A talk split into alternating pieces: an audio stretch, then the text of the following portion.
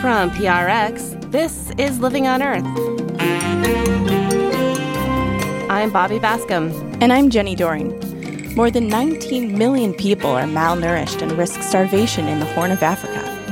Four consecutive rains having failed, then of course animals have died, uh, no places for farming, people are now food insecure, where people are now dying because of starvation, where people and animals have died because of lack of water. Also, migratory monarch butterflies are internationally listed as endangered species. In the United States and summer, so many people have happy memories of watching them metamorphose or watching clouds of monarchs fly over in the migration. And it's kind of a test of can we save them? If we can't save this super popular endangered species, then what are we willing to do to fight climate change and to fight extinction? That and more this week on Living on Earth. Stick around. From PRX and the Jennifer and Ted Stanley studios at the University of Massachusetts, Boston, this is Living on Earth. I am Bobby Bascomb. And I'm Jenny Doering. In an evenly divided Congress, moderate Democrat Joe Manchin has been a critical holdout vote for climate legislation until now. The West Virginia senator has announced he will support a $369 billion climate bill put forward by his party. That's just weeks after saying he could not support it, citing concerns about inflation the bill is part of a larger reconciliation bill that can pass through the Senate without any Republican votes of support. Senate Democrats hope the bill will pass in a matter of days and claim that it would help the U.S. reduce greenhouse gas emissions by around 40% by 2030. It would do so by boosting tax incentives for wind, solar, geothermal, hydrogen, and other clean energy industries. There are also incentives for Americans hoping to buy a clean electric car amid historic gas prices. And the bill offers over $60 billion for environmental justice programs. It does include some concessions to the fossil fuel industry, such as a mandate for new oil lease sales in the Gulf of Mexico. Senator Manchin has received more money from the fossil fuel industry than any other member of the current Congress. It's unclear why he had a sudden change of heart in supporting this bill, but on the West Virginia radio program Talkline, he referenced the war in Ukraine. Putin has weaponized uh, energy and we have to fight that with better energy, more energy, and much more cleaner producing energy. That bill invests into that, while we also invest in the new technologies of the future for the transition of future energies. We'll have more details on Senator Manchin and the climate bill in the coming weeks.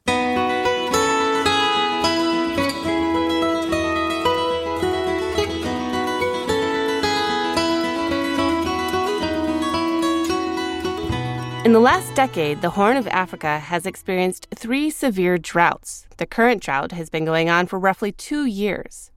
The countries of Ethiopia, Somalia, and Kenya haven't had the seasonal rains that farmers and pastoralists depend on. The punishing drought has resulted in a severe food shortage. Some 19 million people don't have enough to eat.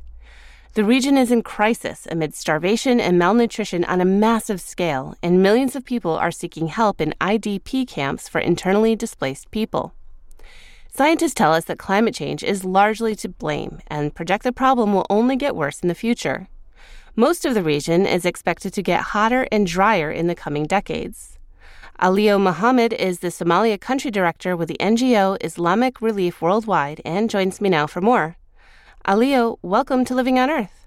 Thank you, Bobby, for having me. It's my pleasure.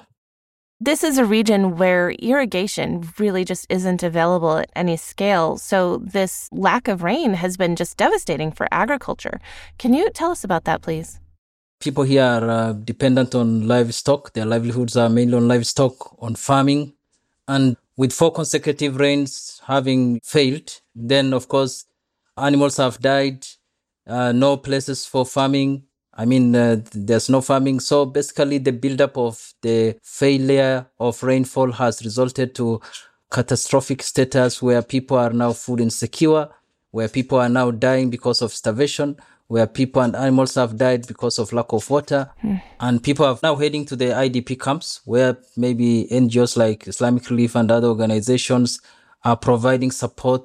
So these are the people who have just abandoned forcefully, not by will, but forcefully by the circumstances, their livelihood, and now ending up begging and even losing some of their children and, you know, their everything. I've read that close to 19 million people across the Horn of Africa are experiencing food insecurity and malnutrition. I think, you know, for a lot of our listeners, that number is just hard to wrap your mind around. It's hard to imagine that much suffering. You've traveled across the region. Can you tell us, please, what does that really mean? What does that really look like on the ground? I think 19 million is just the data we have up to to date the number will continue increasing. And most likely by the end of the year, we might be hitting 30 million basically, you know, if not more. And of course, the region that is most suffered currently is Somalia and Ethiopia. And in Somalia, basically, the situation is even really worse due to weak government, prolonged conflict, and all these things have contributed to the number just increasing. For example, in Somalia, we are talking of closer to 7 million people food insecure. Almost 3.5 million people are in displaced camps, and uh, close to 1.6 million children are malnourished, and closer to 6.5 million people have no access to water. Yeah, I, I just, how do people manage? How do people deal with that? I, I, understand that millions of people have had to leave their homes against their will, as you point out. They're in displacement centers and, and refugee camps and that sort of thing. Can you describe that for us? Describe the journey that people are taking to these places to seek some semblance of help and safety. What do those camps look like? Actually, two weeks ago, I was in one of the biggest camp in southwest states in Somalia, in a place called Baidoa. This camp hosts closer to 500,000 people. And the time we visited, we met with a mother with her five kids. And out of five kids, three she left with the father and she managed to come with two. And she told us she traveled almost for seven days with no food, no water. And she was lucky at least that she has reached that camp. And uh, even that camp, she could not be able to get food or even water or even any support because as the number increases, the fewer NGOs who are providing the supports are overstretched so the new people who are coming or the new groups who are coming from their homes, are coming to look for source of livelihood, are not able to get an immediate support. So sometimes they can even stay within the camp for a two or three days without maybe getting any support. And sometimes the good thing is the Somalis, you know, they have this culture of sharing. So maybe if an NGO is giving a food commodity, uh, maybe of uh, 10 kg of rice or 10 kg of wheat flour, then they split up and uh, they share this. And this mother was telling us, and she's heavily pregnant. She was actually nine months pregnant, and she has to travel all that. And she said sometimes along the road there are hyenas, there are you know a number of wild animals whom she has to make sure that you know her children are covered. And the good thing is at least there are a group of them, but they have lost along the way some of their people whom they left together from their villages going for those seven days to those camps. So the camp coming to the status of the camp, there are no health facilities, no washing facilities, maybe latrines, or even there's no basic shelter, no places for them to sleep. So they're just making up some makeshift, you know, with the tattered clothes on top, and their children are just sleeping under these. It's really very, you know, heartbreaking situations. When food is basically human rights people are starving because of lack of food. People are starving because of lack of water. It's really it's really touching. And um, that is the kind of situation uh, you know that we have it in the camps. Wow.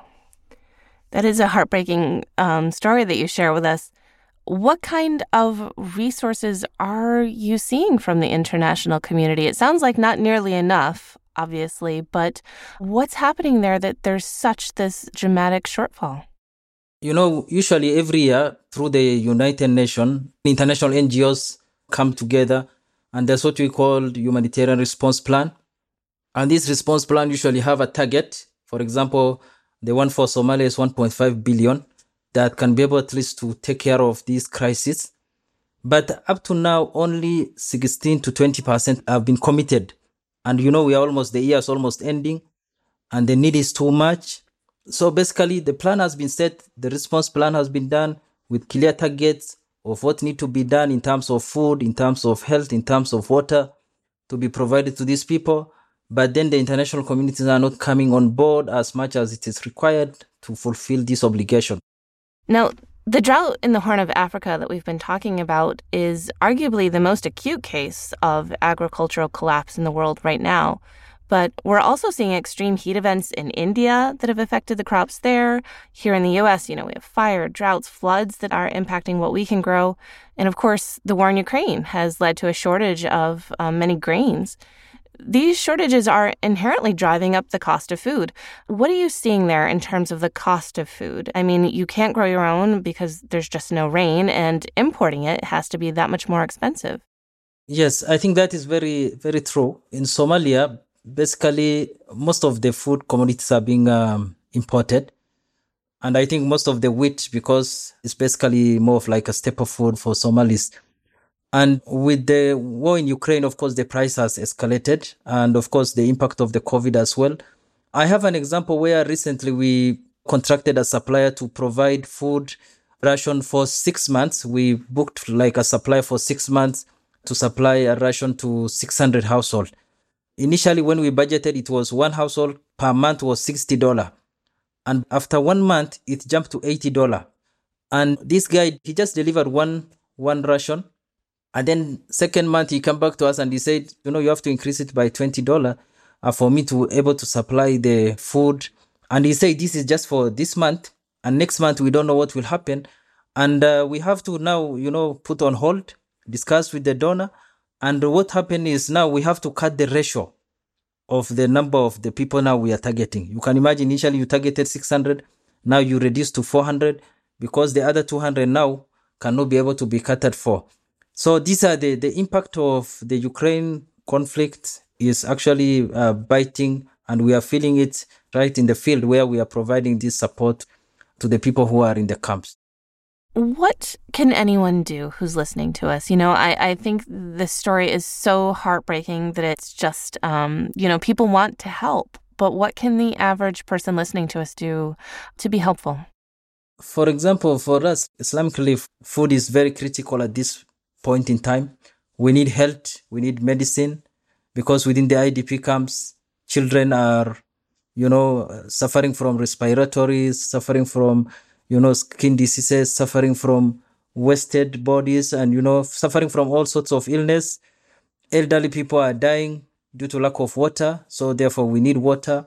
So, those are the three critical basic things that we need so that we can be able to stop or mitigate famine or mitigate people from dying en masse, as it has happened in 2011 when the donors only came in money only came after people have already perished. You know, we don't want to reach that level. We have seen in a camp, for example, in one of the camp, we saw closer to 70 children died in one month. You can imagine in one month. And that was just in June, not even July. I mean, every other month, things just get more severe and worse as the time goes. So even a small amount of money that is directed to save one household I mean, it's it's very important at this point than any other thing. Alio, you know, the situation in the Horn of Africa is just heartbreaking, but you still show up every day and you're still working so hard for the people of the region. What gets you out of bed every morning? What still gives you hope? That's a very good question. Sometimes we go to the field and um, you just become emotional. You know, if you know that uh, a mother with her children have not had food for the last four days, you know. A child of three year old, a child of, you know, five year, five year old. Um, but I think, you know, the hope we have is at least, I mean, we just go and tell them, you know, that we are here. You have not been abandoned. We are trying to reach out to the other part of the world so that we can be able to come and support you. Human being like me and you.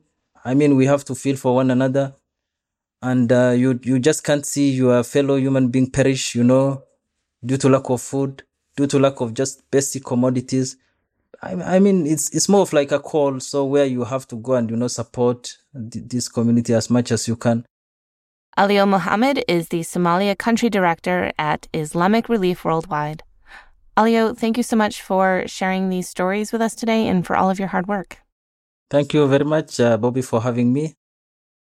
If you'd like to help the people of East Africa, visit the Living on Earth website, loe.org, where we'll link to organizations that are providing aid, including Islamic Relief Worldwide, the World Food Program, and others.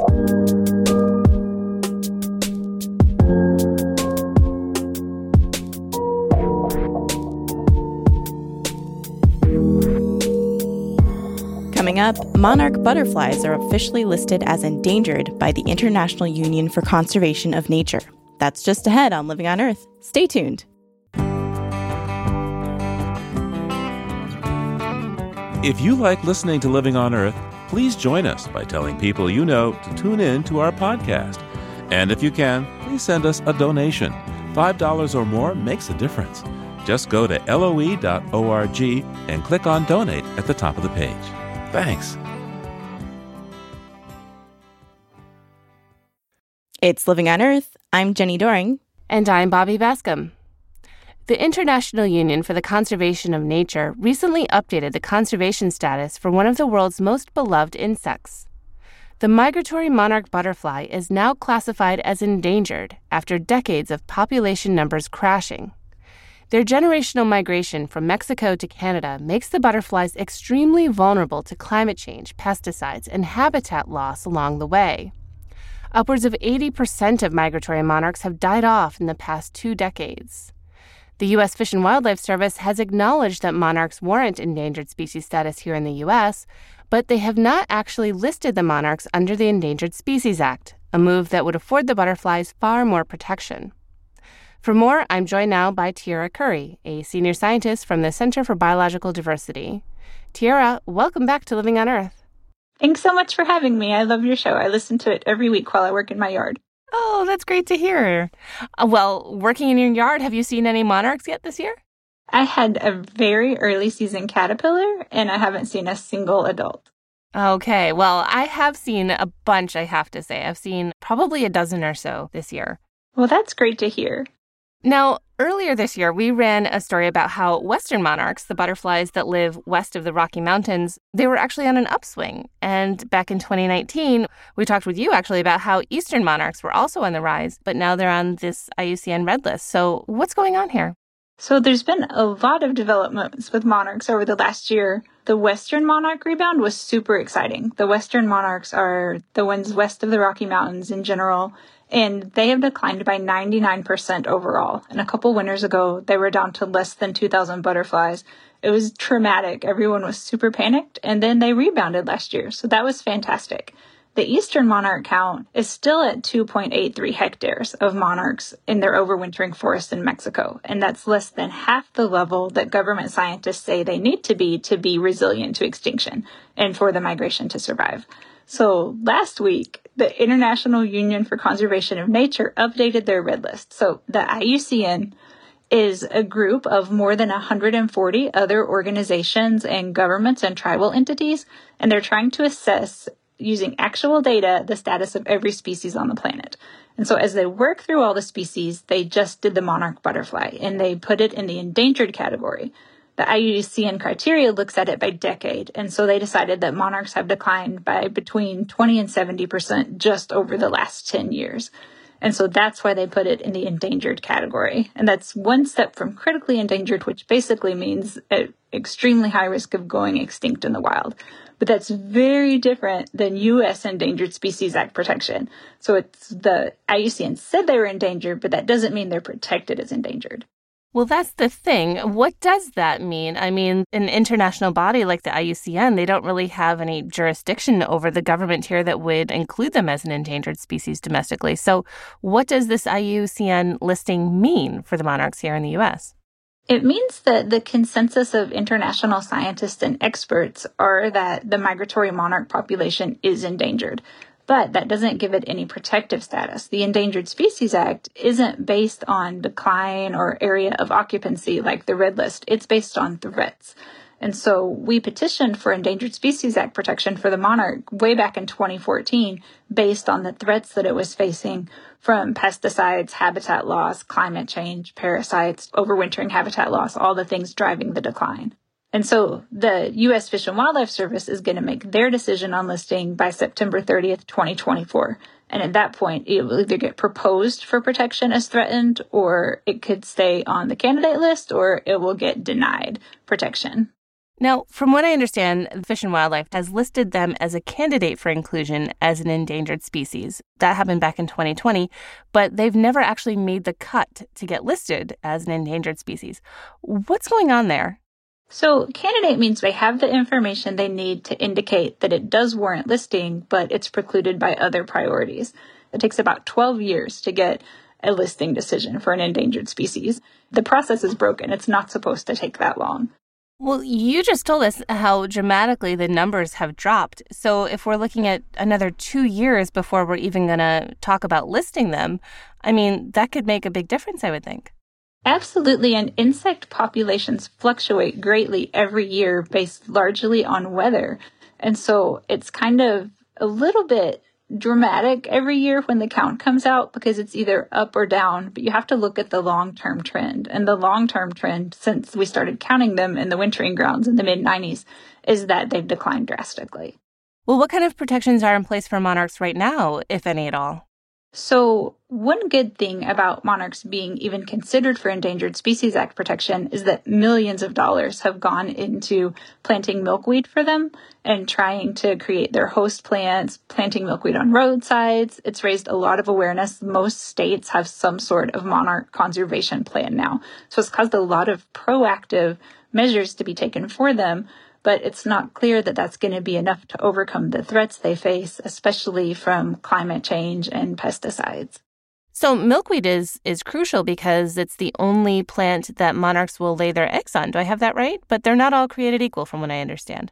Exactly. So people who are trying to help monarchs should plant native plants and plant milkweed that's native to their region. And so there is an invasive milkweed that thrives in warm areas called tropical milkweed it's really pretty. It's yellow and red. It's e- the easiest one to grow. If you Google milkweed, that's what pops up. But because it doesn't die back in winter, it can harbor the parasites that are harming monarchs. So people should definitely not plant tropical milkweed. And there's also some indicators that it's not as nutritious for the caterpillars as the native milkweeds.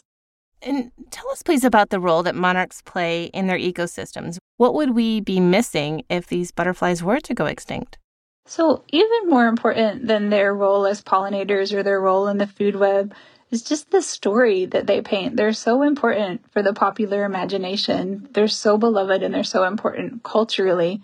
They're like the poster child for all other pollinators in addition to the, the role they play in, in the ecosystem. They're so culturally significant. In Mexico, they generally arrive for Day of the Dead celebrations, and so some people believe they represent the souls of the departed. They're a huge part of Mexican folklore. In the United States, in summer, so many people have happy memories of watching them metamorphose or watching clouds of monarchs fly over in the migration. And of all the endangered species I work on, monarchs have more fans and more super fans. So many people love monarchs. Old people, young people, left, right. They just, they really unite us because everyone cares about them. And it's kind of a test of can we save them? If we can't save this super popular endangered species, then what are we willing to do to fight climate change and to fight extinction? Tierra Curry is a senior scientist with the Center for Biological Diversity. Tierra, thanks so much for joining me again today. Always happy to talk about monarchs. Thank you.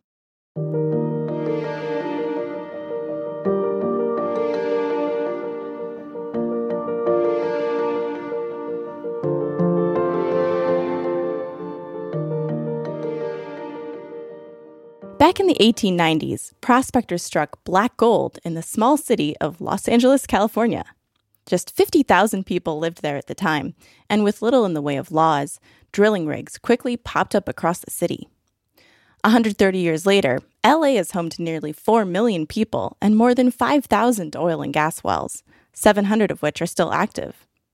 Most of those active wells are sited in minority communities, like University Park, where Nalleli Cobo grew up within 30 feet of a well owned by AllenCo Energy. Like much of her community, Nalleli suffered from chronic headaches, nosebleeds, stomach pain, asthma, and at the age of 19, she was diagnosed with cancer. Following treatment, Nalleli is now cancer free, but unable to have children. Nalleli's health struggles motivated her to fight AllenCo Energy and ultimately forced the company to close the site across the street from her house. And 24 AllenCo executives are facing criminal charges for health and safety violations. For her work, Nalleli was awarded the 2022 Goldman Environmental Prize. Nalleli Cobo shared her story with Living on Earth's Paloma Beltran. What are some of the long term health implications that University Park residents who resided near the operation of the AllenCo oil well exhibited? Asthma is a really common one. My mom developed asthma at the age of 40, which is really rare, and my grandma at the age of 70, which is even more rare. Cancer is unfortunately common as well. A lot of thyroid issues, reproductive issues, and issues with fertility. So, how are you able to connect the health problems that you are suffering from to the AllenCo oil well? It was when Physicians for Social Responsibility Los Angeles sent a toxicologist to come speak to my community that we really were able to connect the dots that certain chemicals used during oil extraction, such as hydrogen sulfide or benzene, can cause X, Y, and Z health symptoms. And you really spearheaded an activism campaign that united celebrities and politicians and pushed AllenCo to act and take care of the contamination that they had been producing. Could you tell me about that process? How did you start and where is it right now? So, I started my activism at the age of nine without even knowing it was considered activism. I was doing what I felt needed to be done to protect my family and my community. It was going door to door knocking after school or reading a paragraph over 10 times to learn what fracking was and how it was harmful not only to our health and our safety, but to our planet. And it was sticking with that. It was learning to share my story and learning that storytelling is a compelling form of activism that nobody can really take away from you like, I don't know all the science behind this. I don't know all the legal terms, but I know my story. I know how my body has been affected, how my family has been affected, and that's what I'm here to share. You also co founded the South Central Youth Leadership Coalition in 2015. And shortly after, the city of Los Angeles adopted new requirements for drilling applications. That's also a pretty big victory. Can you tell me more about that and the role that the South Central Leadership Coalition played? Yeah, so Silk, the South Central Youth Leadership Coalition, along with Youth for Environmental Justice, we sued the city of Los Angeles for environmental racism and violation of CEQA, which is the California Environmental Quality Act, and we won. So now, when expanding or applying to open wells, there is a new application itself and a memorandum. Can you tell me a little bit more about environmental racism across the United States? Environmental racism is if someone wants to open an oil well and they were looking to drill in the city of Wilmington prior to our Silk and Youth for Environmental Justice lawsuit, they would approve them without basically even reading them. Just green stamps, green stamps. And if I were then trying to open a well in predominantly a white community, for example, Culver City or Beverly Hills, then I would be told to make sure I only operate during the hours of nine to five when people typically aren't home. I would have to make sure that there are silent drills. I would have to make sure that special filters are put up. I would have to ensure that the outside is beautified with mosaics and tiles and flowers. And I could only use five oil wells. In my community, AllenCo had 21 oil wells, and they would produce an average of 80 barrels of crude oil a day. That's environmental racism. It's seeing mm. our community as less than. It's seeing mm. our zip code, our socioeconomic status, or ethnicity as deeming us as less valuable. And that's not true, nor is it right. Frontline communities across California and, frankly, across the United States have been historically left out of decision making processes, especially when it comes to decisions that involve exposure to toxic chemicals and health. How has your activism empowered you as a young Latina in a movement that's been mostly dominated by white voices? I grew up extremely shy. I would not even leave my mom's side at a family party. And it was really my activism and my public speaking that told me it's okay to have your own voice. It's okay to have different thoughts than other people. It's okay to be the first to do something. And it doesn't matter that I don't know all the science, I don't know all the technical terms. I'm still learning. I'm human. I'm a 21 year old girl who's just in college trying to figure out her life like anybody else, but I'm also fighting for my community. And that's something my mom has always told me is the most important thing. And it was so important that us youth did that. It was us demanding a livable future. It was us saying, we don't know all the science. We're not lawyers. We're not professionals. We're teenagers, but we're teenagers whose bodies have been on the front lines. We're teenagers who deserve to breathe clean air. We're teenagers who will go down with a fight and we're powerful, we're not voiceless, and we're here to fight. And it was us claiming back our community in a way because these oil industries will do studies to see what communities are more vulnerable, what communities know less about their rights, or are more likely to keep their head down, than they chose the wrong community. How has your Latino background and your journey as an activist shaped your definition of community? I'm a very proud daughter of two immigrants. My mom immigrated here from Mexico and my father from Colombia. I'm also a proud product of a single mother. My community is the most beautiful community you can imagine. It's made up of the most hardworking people, people that work 14 to 16 hours a day to provide for their families, and we're still willing to go door to door knocking after that shift to educate other neighbors to protect their loved ones. Something that my mom has always said is that when she immigrated here, she never thought she'd have to fight an oil well to give us a better life. And I think that's the reality for most immigrants when they come here looking in search of a better life. They live next to refineries or factories or freeways. We don't realize how our bodies are being put on the front line in that aspect. And it was a no brainer to me that if sharing what has happened to me, what has happened to my body can inspire others and create a change in my community, I could be the voice for my community. And that was always something I do with great honor. And it's thanks to you that you're not just breaking generational curses for your community, but for communities across the United States. So in 2021, Governor Newsom proposed a statewide law to establish around a 3,200 foot buffer zone to separate homes, schools, and hospitals from oil gas wells. Can you walk us through what a safety buffer zone is and why this law would be so important for communities across California? Yes, definitely. So when drilling for oil, there's many chemicals released into the air that are harmful to one's health. Scientists have shown that if you're within 2,500 feet away with an oil well, you're exposed to any of those toxic chemicals.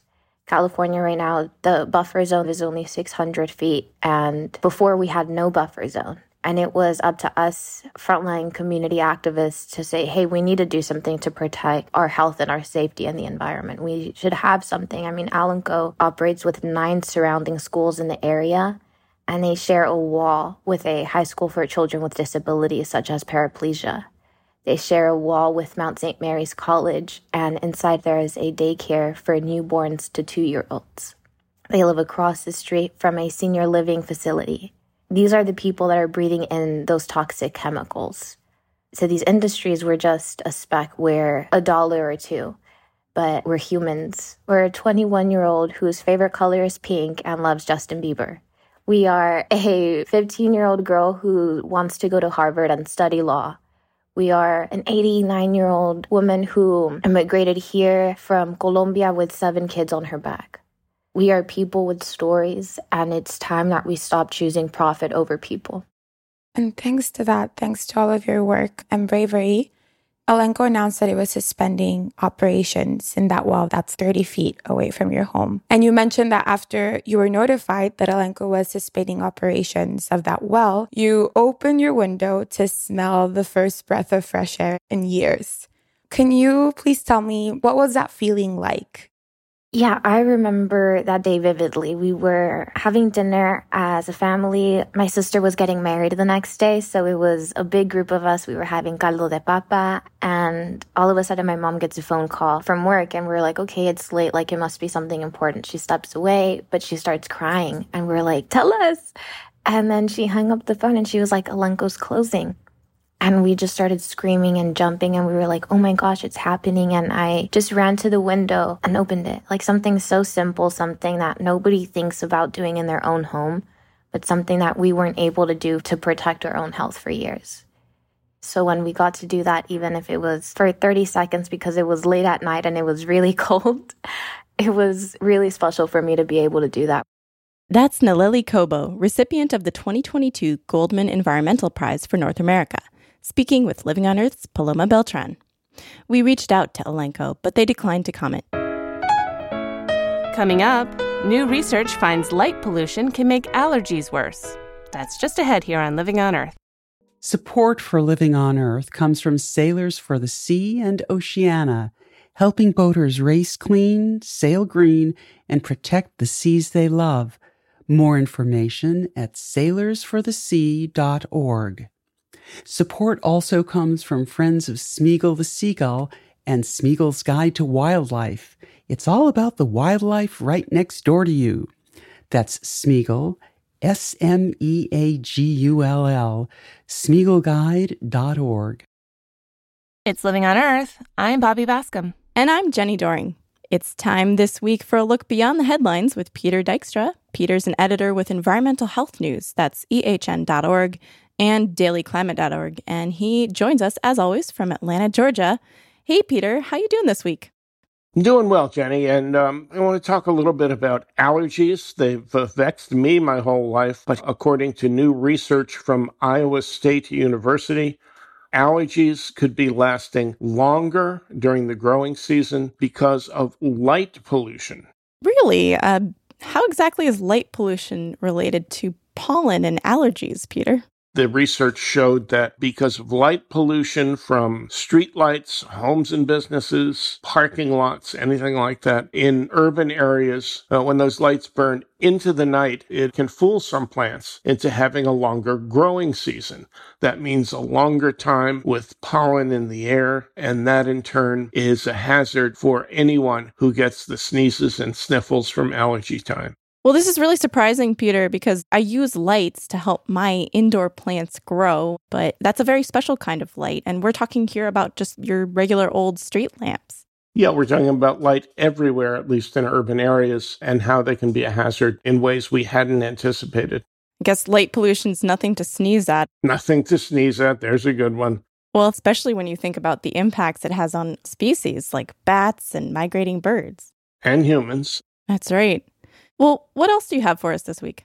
There's a congressional panel that, for the second time, has asked the Environmental Protection Agency to take Seresto off the market.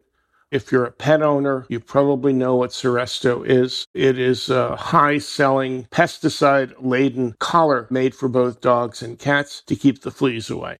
That's right, Peter. You know, LOE has been reporting on the illnesses and deaths that have been linked to this flea collar from Seresto. And I think even some data from the EPA itself has shown a link between those. Right. Studies from both the EPA and the Canadian government show fairly compelling evidence that Seresto can have a negative effect on some dogs, anything from skin irritation to death. Well, what does this mean now that the House Oversight Committee has told EPA do something? It didn't mean anything last time, but this time around, the information that they have, they say is conclusive that there's a real problem. Well, for those of us who consider our pets part of our family, I hope that we can figure out and sort of prevent these things from happening.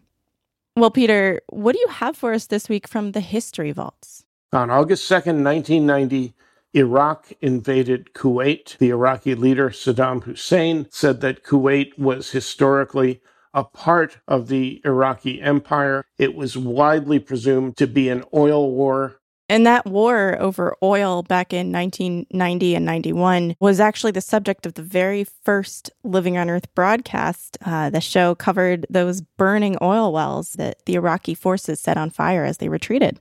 That's right, hundreds of wells on land and in the Persian Gulf in the largest intentional oil spill ever.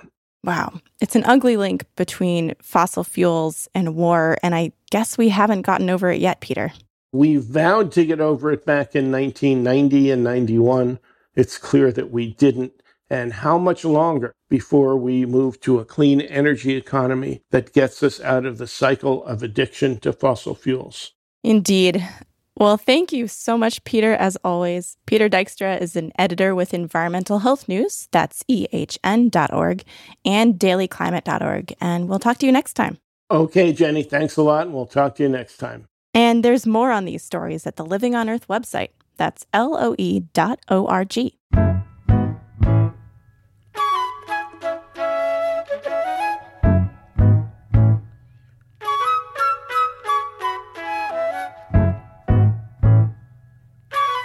To get the stories behind the stories on Living on Earth, as well as special updates, please sign up for the Living on Earth newsletter. Every week, you'll find out about upcoming events and get a look at show highlights and exclusive content.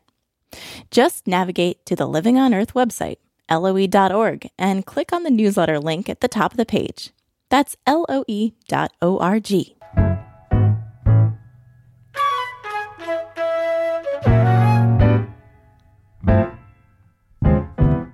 tallest animals on Earth today are, of course, giraffes, which can grow up to 20 feet tall.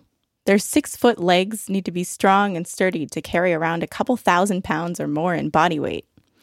So, when one newborn giraffe at the San Diego Zoo Safari Park was having trouble walking, her caretakers knew they had to help. They fitted little Situni, whose name means in the forest in Swahili, with special leg braces made just for her.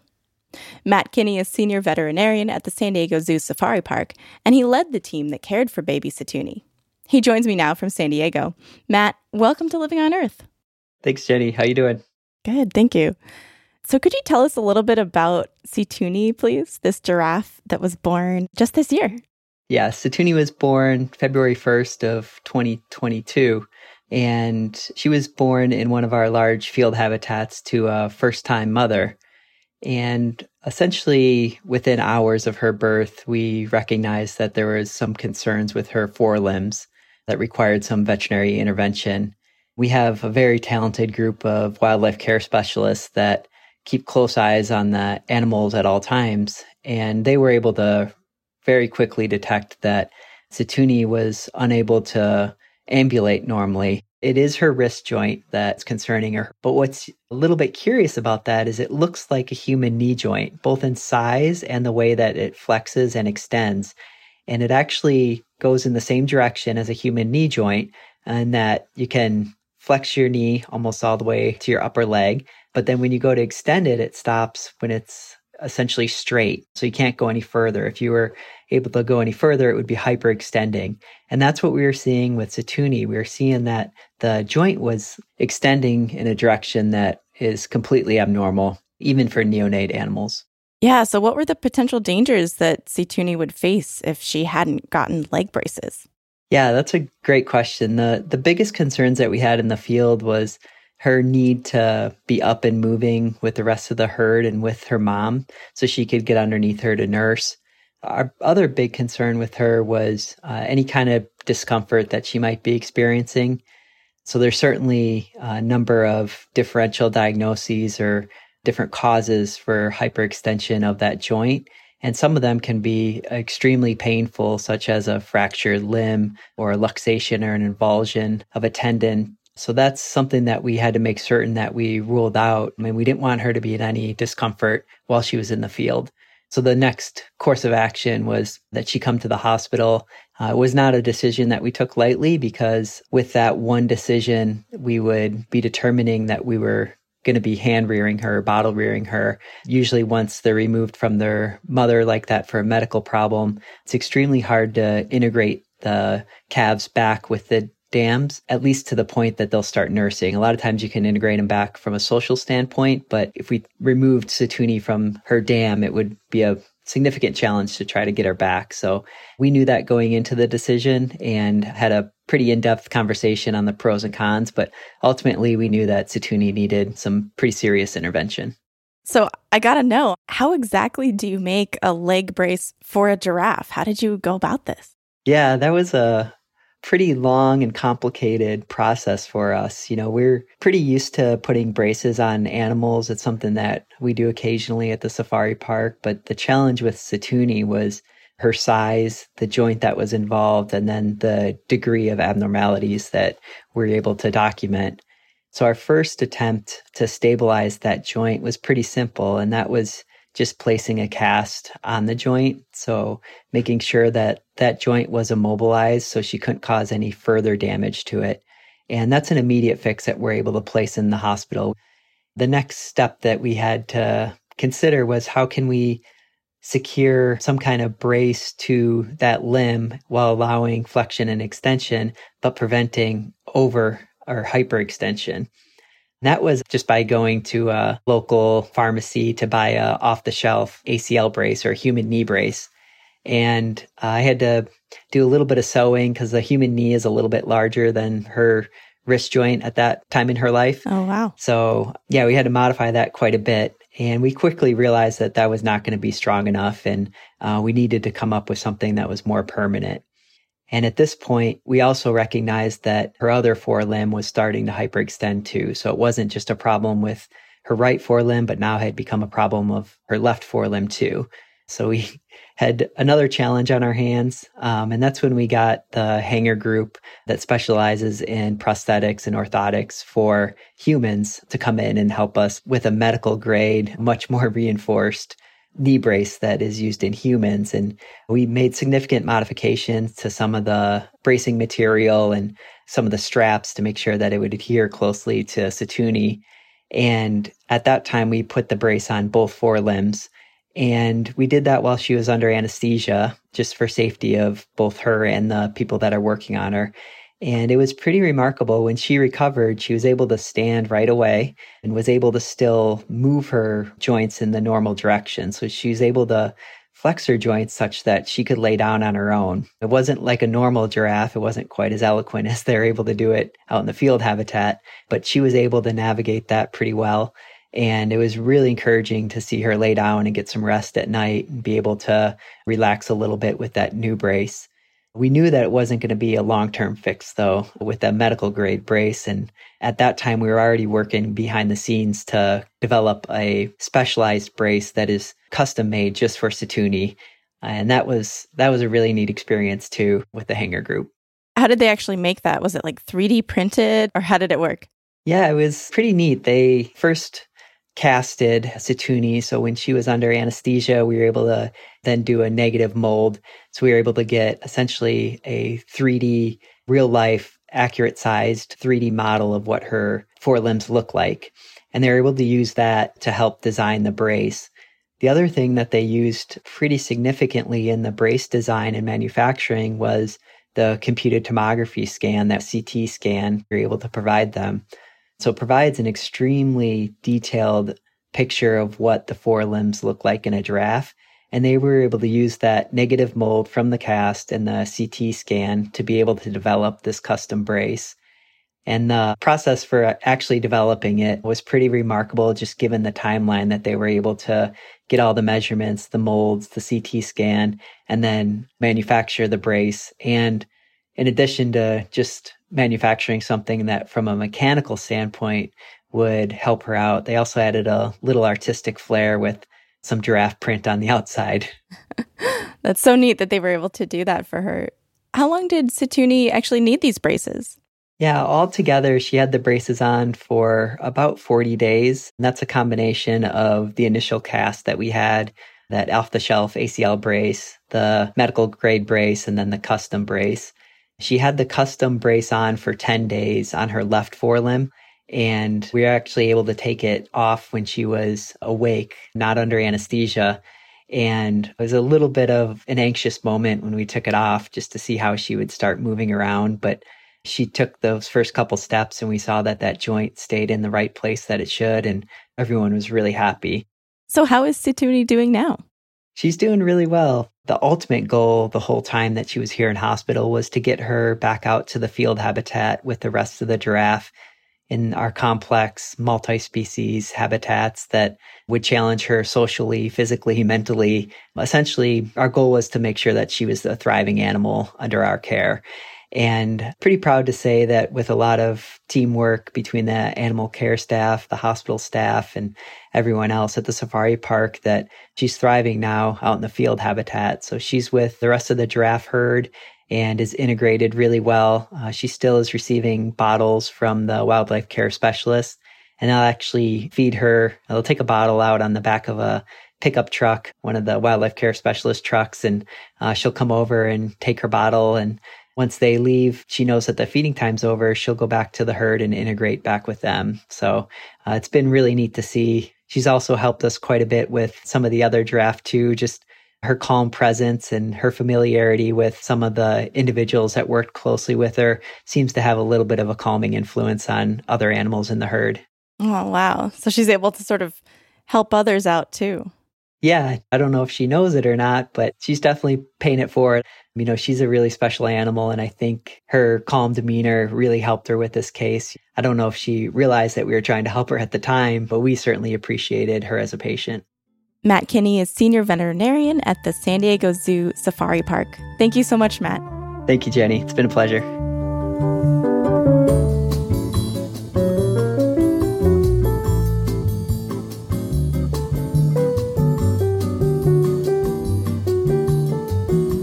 Living on Earth is produced by the World Media Foundation. Our crew includes Naomi Arenberg, Paloma Beltran, Chloe Chen, Iris Chen, Josh Croom, Jenny Doering, Delaney Dreyfus, Mark Kausch, Mark Seth Lender, Don Lyman, Louis Mallison, Aynsley O'Neill, Sophia Pandelidis, Jake Rego, Hannah Richter, and Yolanda Omari.